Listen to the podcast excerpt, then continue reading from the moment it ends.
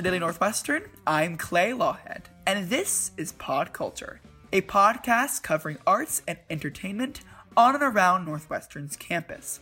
This past Saturday, Northwestern Flipside, a campus satire publication similar to The Onion, hosted its quarterly stand up comedy show. Only this time, the comedians performed to their computer screens. Flipside decided to host its spring stand up night over Zoom and extended admittance to anyone who RSVP'd to the event on their Facebook page, including non Northwestern students.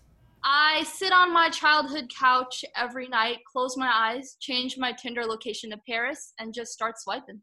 Let me see if the girl I Twitter DM'd is here. Oh yeah, hey Aunt Peggy. Yeah, nice. okay, sweet. I just have one really glaring question that I'm just I'm thinking about it. It's, it's something to do with my experience. People with Zoom backgrounds, what are you hiding? I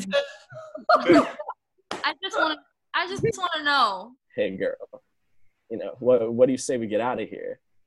I'll ask the host of this meeting to uh, put us in a breakout room together. There's just one thing about Zoom that I can't I can't really get over the fact that the, it's the webcam. I spend all of class just kind of looking there, feeling myself. 72k a year for this beautiful face. Just I'm just Communications sophomore Sreya Saram, one of Flipside's returning performers who was featured in the spring show, explains that stand up as an art form takes a big hit when it's virtual.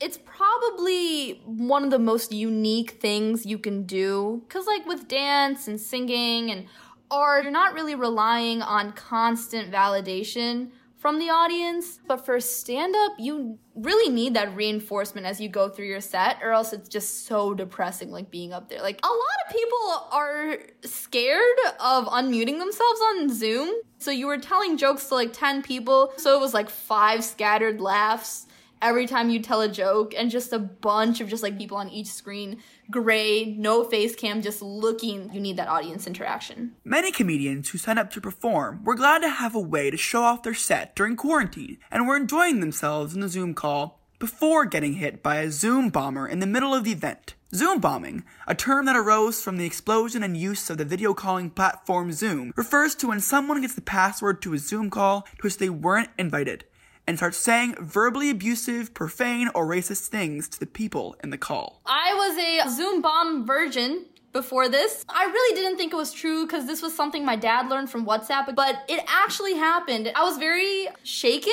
He started saying racist things anti-semitic things. They started playing porn on their webcam but i think that Flipside did a really great job of just kind of brushing it off and keeping the event going. And that was what the rest of the performers deserved because they did work hard to put a set together. Communications senior Meredith McHale, another returning performer, appreciated Flipside's event for giving her a moment of relief in times of quarantine. I think that anything that can be done right now to create a community or harbor some kind of comedy or entertainment or relief in the pandemic is a really special thing. I mean, it's my senior spring, and not being able to perform on campus has been devastating. So, having that opportunity has been great. It's almost a sense of normalcy again. We're hundreds of miles apart, if not thousands, but we can all appreciate this silly moment and enjoy something more lighthearted, something that takes our mind off of it. While Meredith was not present for the Zoom bombing, she says that similar interruptions happen all the time in person to stand up comedians.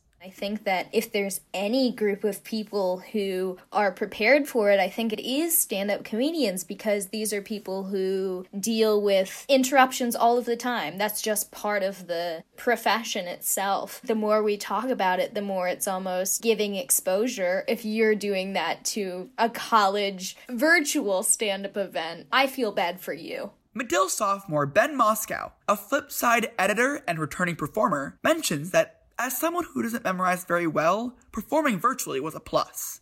I had basically like the whole text written out of what I was gonna say, and that eased a little of the uncertainty. It's so much different than when you're on stage because if you're just like reading off your phone, that's not the same thing. That's taking a little bit of the easy way out. Reading off of a laptop screen, you're not even gonna know. That actually made things a little easier. Ben is the social media editor for Flipside and took charge on promoting the event. He said that the Zoom bombing was a complete blindside, especially for the performer at the time. We had heard this type of thing was going to happen, but it was never really at the top of people's minds. This guy's saying these anti Semitic slurs. Obviously, you hate to see that when this is supposed to be such an uplifting event. I think we could have implemented a little better security, but I really don't think we were expecting anything like that. Shelby just cut her set in the middle, which sucks. I had to perform afterwards, so I was acting as if nothing happened. Just like, you know what, I'm just gonna make people laugh anyways. Thanks for listening. Tune in next week for another episode of Pod Culture.